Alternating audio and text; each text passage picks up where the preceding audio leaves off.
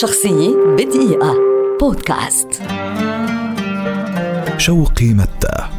ممثل ومنتج لبناني شهير ولد عام 1948 ويعد واحدا من أبرز ممثلي جيله على مستوى لبنان والعالم العربي. خلال مسيرته الطويلة والحافلة بالنجاحات عمل شوقي متى لسنوات بين مصر ولبنان وشارك في عدة أفلام سينمائية خاصة أثناء سنوات الحرب الأهلية اللبنانية. ليقدم في مشواره الفني أكثر من 35 فيلما سينمائيا. ثمانية منهم من إنتاجه. ومن أفلامه نذكر ناجي العلي لعبة النساء الممر الأخير عودة البطل القرار الصعب حسناء وعمالقه وإيفانوفا.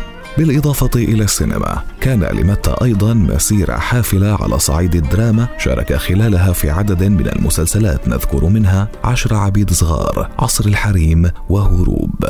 لم ينسى شوقي متى المسرح فتألق على خشبته أيضا في ست مسرحيات قبل أن يرحل بسلام في الثالث من أكتوبر 2022 بعد صراع مع المرض عن عمر يناهز 74 عاما. شخصية بدقيقة. بودكاست.